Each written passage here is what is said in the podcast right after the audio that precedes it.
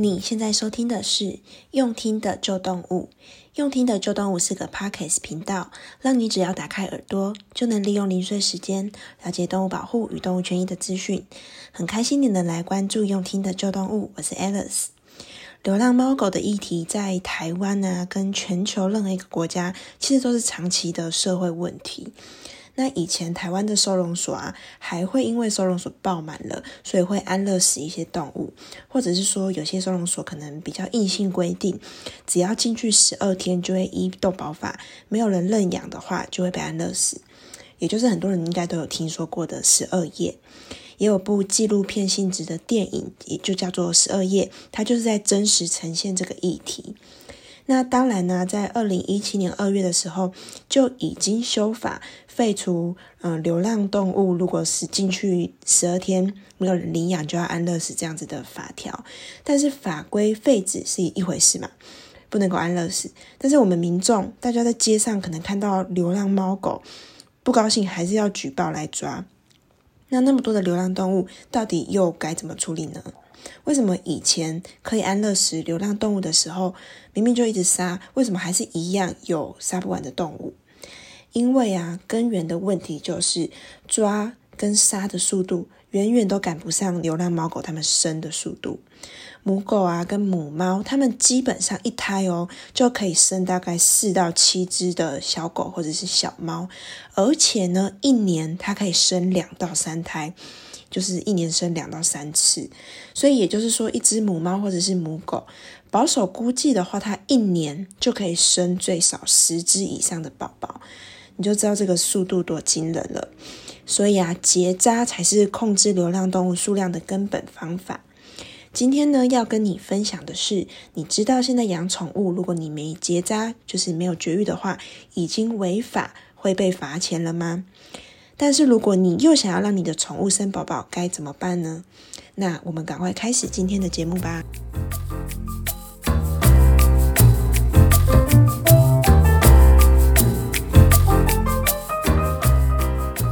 预告一下，现在要先来一个复杂的数学题目，要让你算算看，说究竟一只母狗或者是母猫，如果七年的时间下来，它们可以代代繁衍出多少只的猫或者是狗呢？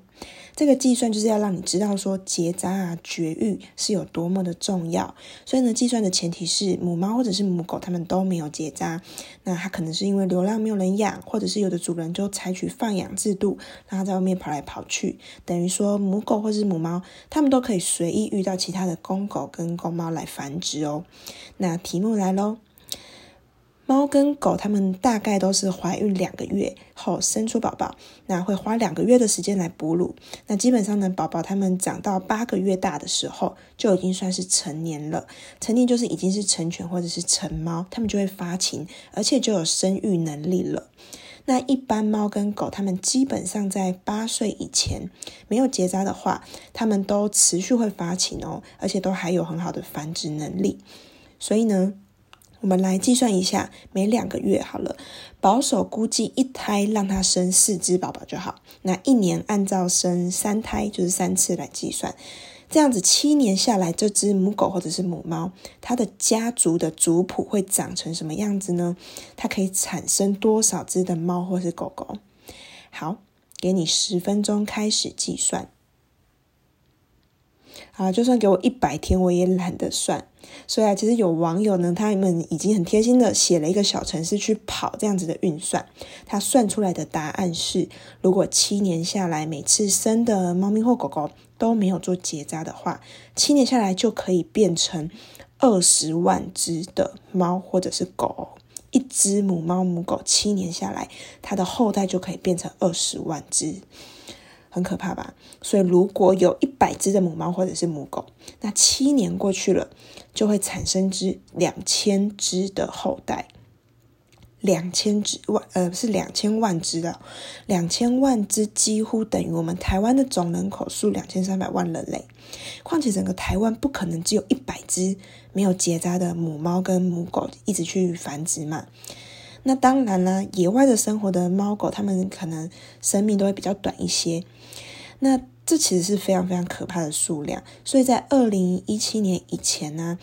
台湾主要都是以捕抓，然后把它们扑杀，就是刚刚前面讲到的十二夜没有人领养就安乐死的方式来处理这些过多的流浪猫狗的问题。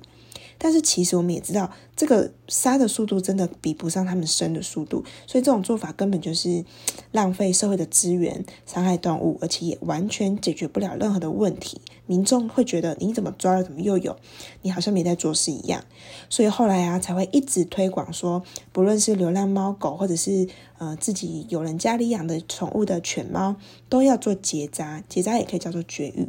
要做绝育的动作才是根本的解决问题方法。那在外流浪的动物啊，他们要结扎的工作一定是难上很多嘛，因为你不一定抓得到它，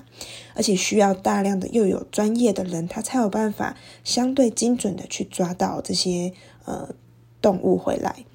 那政府跟许多的民间单位，他们其实也都持续到目前也都一直默默的在努力中，在帮流浪动物做结扎的动作。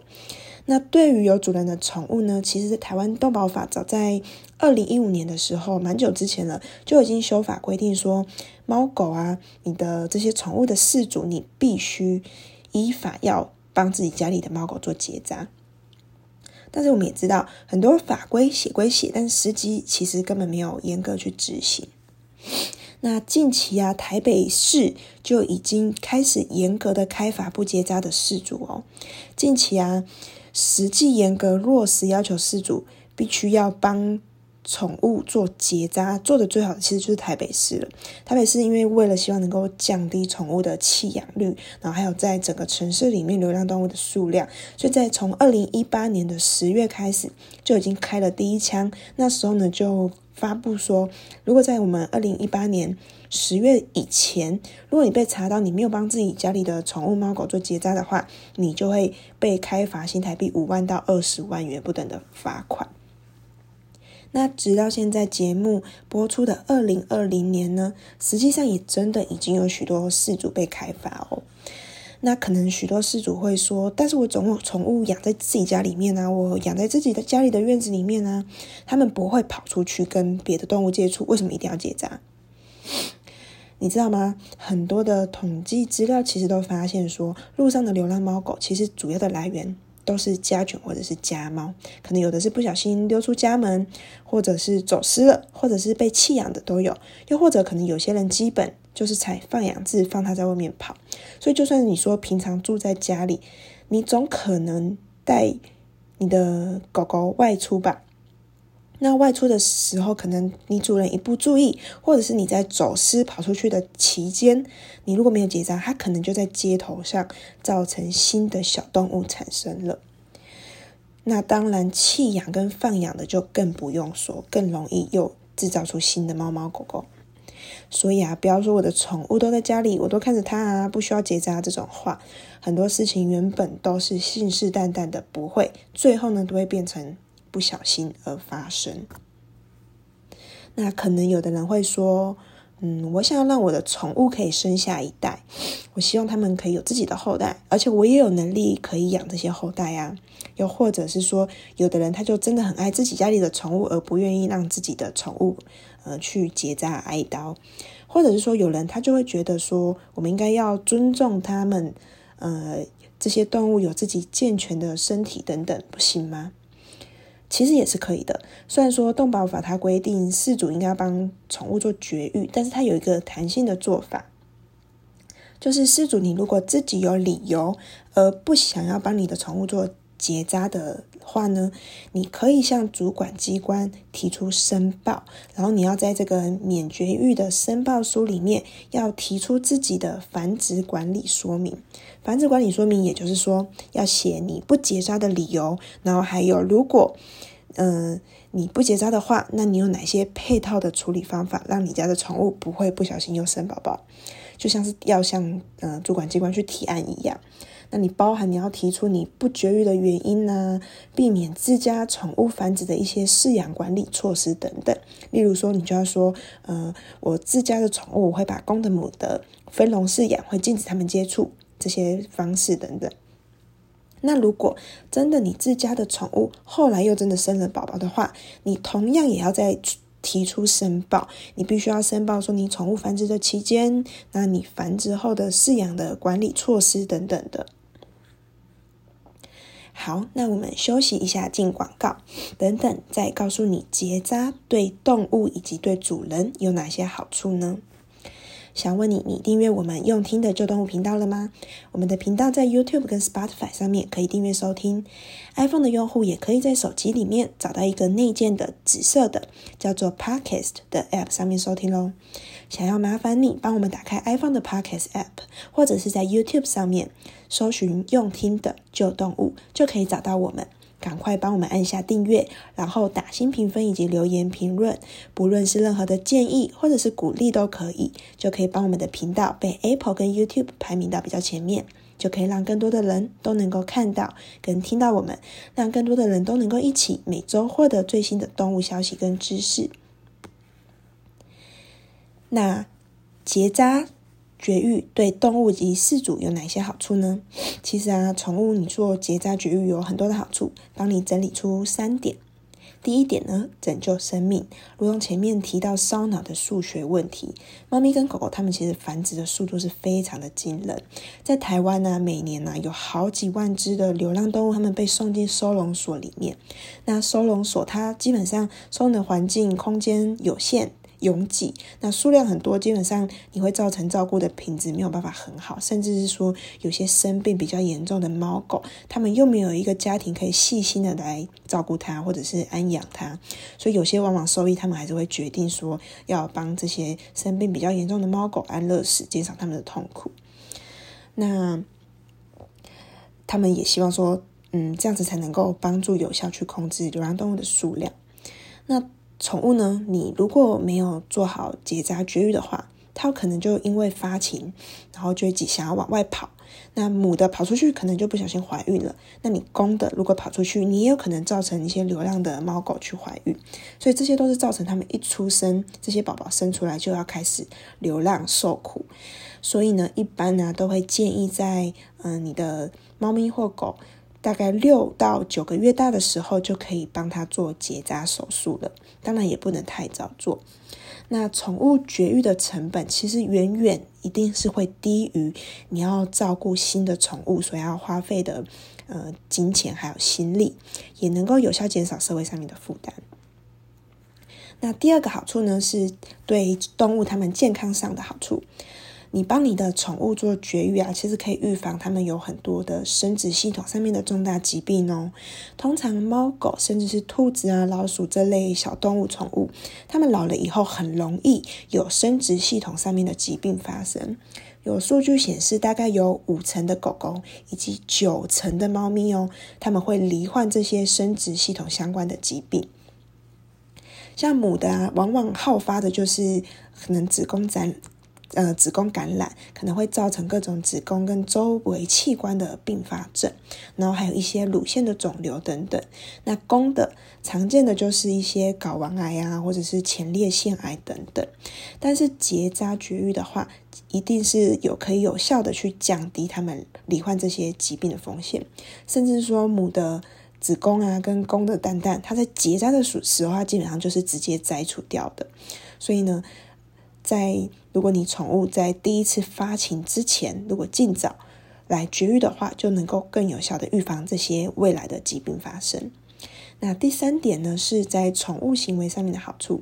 一般来说啊，没有结扎的公狗或者是公猫，它们发情的时候，它的本性就是会想逃家嘛，会想跑去外面找母狗或是母猫繁衍下一代。那它跑出去，可能就会发生交通意外，或者是说它可能在外面与别的猫狗打架啊，受伤啊，那他们逃家又会让主人担心，造成困扰嘛。像我们家的米吉，以前记得我刚领养的时候，那时候还没结扎的时候，也是每次我们开门要出去的时候，他就也想要冲出去，所以每次我们要出门前就要在门口跟他挤来挤去战斗一番，才能够把门终于给关上。那但是他后来结扎之后，他基本上很明显的米奇，他就可以比较理性的知道说自己现在是不能出门的，而且乖乖的待在家里。当然啦，他会不急的冲出门，但他还是会大叫来表示抗议。那而且啊，如果没有绝育的猫狗，就算你有训练他们在家里固定地点的大小便，他们基本上虽然说是知道的，但他可能有时候还是会忍不住想要占地盘，或者是说甚至有呃，比如说狗狗的话，有其他的狗来到这个室内的话，也会让它变成本来就不会在家里大小便，但为了要占地盘，就会在家里尿尿做记号。我想主人们一定也很不希望自己的猫或狗是一个没品会在家里四处大小便的家伙吧。像是公狗啊，如果你结扎的话，其实往往也可以减少一些骑乘别的狗还有骑人的动作。像我们家米吉结扎后，它虽然它明显的不会再去骑人了，但它其实还是会骑其他的公狗。它是骑公狗，不是骑母狗。一般人家说公狗骑公狗，基本他他们是呃想要当老大，就是谁骑谁，就是我想要当老大，收你当部下的概念。那当然呢，有结扎的公狗带出去。基本上就不会一直很的哥的缠着母狗，因为你如果没结扎会一直缠着母狗的话，就可能会造成别的事主很困扰，让你自己也很尴尬。那母狗你如果有结扎的话，一样的，你就也不会出去被那些很的哥的公狗缠着。好，那再来呢，我们分享一下说，一般呢，有的饲主不愿意带自己的猫狗去绝扎。呃，结扎跟绝育的话，他们基本上会有哪一些的迷失呢？台湾的防止虐待动物协会就是 SPCA，他们帮我们整理了这些呃对于宠物绝育的迷失的 Q N A。好，那第一题呢，可能是有人会说，嗯，绝育会让我们家的狗狗失去保护家人的个性啊，是不是会变得不凶，不会防卫陌陌生人了？好，但基本上狗狗它会不会保护家人，是它与生俱来的基因决定，或者是说还有狗狗它本来生长的环境跟它被教育的方式有关，所以其实不会因为绝育后就改变了这样子的原原本的个性。那第二题啊，有人说，嗯，好像蛮多人都说结扎后的猫咪或狗狗会很容易变胖诶。其实啊，猫咪或狗狗它们变胖的主要原因，基本上还是主人喂太多，然后还有运动量不够。那当然有一些是，特别是品种基因上面的问题，就是易胖体质，像是米格鲁这种，就是比较有易胖的基因。那你其实你看，有许多结扎过的猫咪跟狗狗，其实主人基本上都帮他们的身材还是保持得非常浓纤合度。像我们家咪吉，它在结扎后的嗯两三年，其实基本上的身材都还是保持得很好，是因为后来我喂太多，造成它现在中年发福。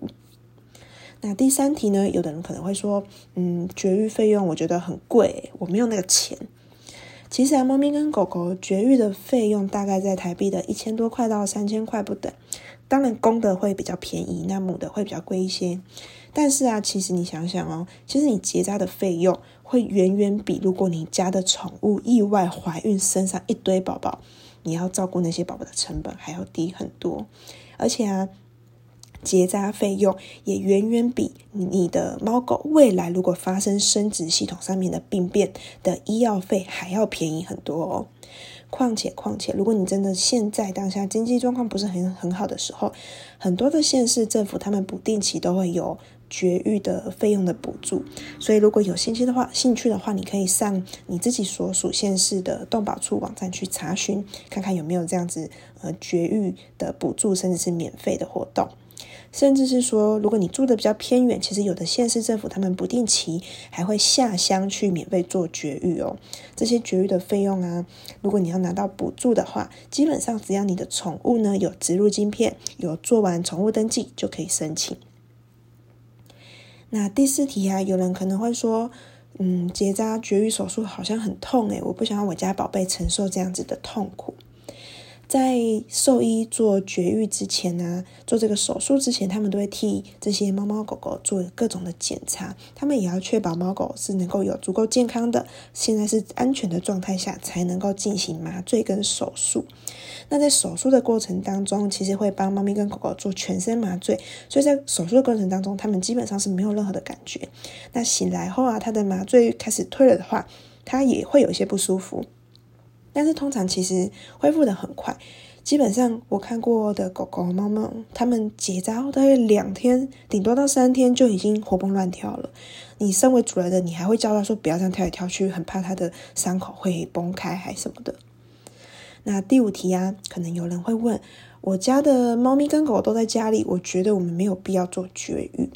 就像是我们前面提到过的，其实不怕一万，只怕万一嘛。猫咪跟狗狗它们在发情的时候，都会想要往外跑，或者是出门，你可能牵绳不小心松了，让你的狗狗不小心跑掉了，可能就会叫不回来。那也时常哦有发生说，因为没有结扎，那没有注意的情况下，你的猫狗就才真的不小心溜出去，再也找不回来了。或者是说，好不容易跑出去找回来的时候，可能也已经受伤，甚至是染上一些严重的疾病，所以这些都是一旦发生了就很不值得的事情。那猫咪跟狗狗它们在发情的时候啊，也常常会有乱尿尿啊，或者是脾气变很差等等的行为问题。所以啊，如果你家的猫咪或狗狗还没有做结扎的话，我觉得只要它满六个月了，基本上很希望你能够带着它找到一间信任、专业的兽医师，赶快帮它做结扎跟绝育的动作哦。我真的很谢谢你来到这里，我知道你还有很多事情要忙，但是却愿意拨出一点点的时间跟我一起用听的旧动物。如果你有任何的想法、问题，或者希望我能够在频道上面讨论的话题，我都非常非常期待你能跟我说。无论在 iPhone 的 Podcast，或者是 Facebook，或者是我们官网文章底下留言，我都会很高兴收到你的消息。如果你喜欢我的频道，也希望动物们都能越来越好，我想邀请你在 iPhone 的 Podcast，或者是 YouTube，或者是 Spotify 上面订阅我的频道，让我知道你也关心动物议题。也想请你帮我把这个频道分享给你的家人或朋友。让我们一起努力，在防疫的期间呢，一样我们减少外出群聚，躲在家里收听用听的旧动物吧。那我们下次见喽。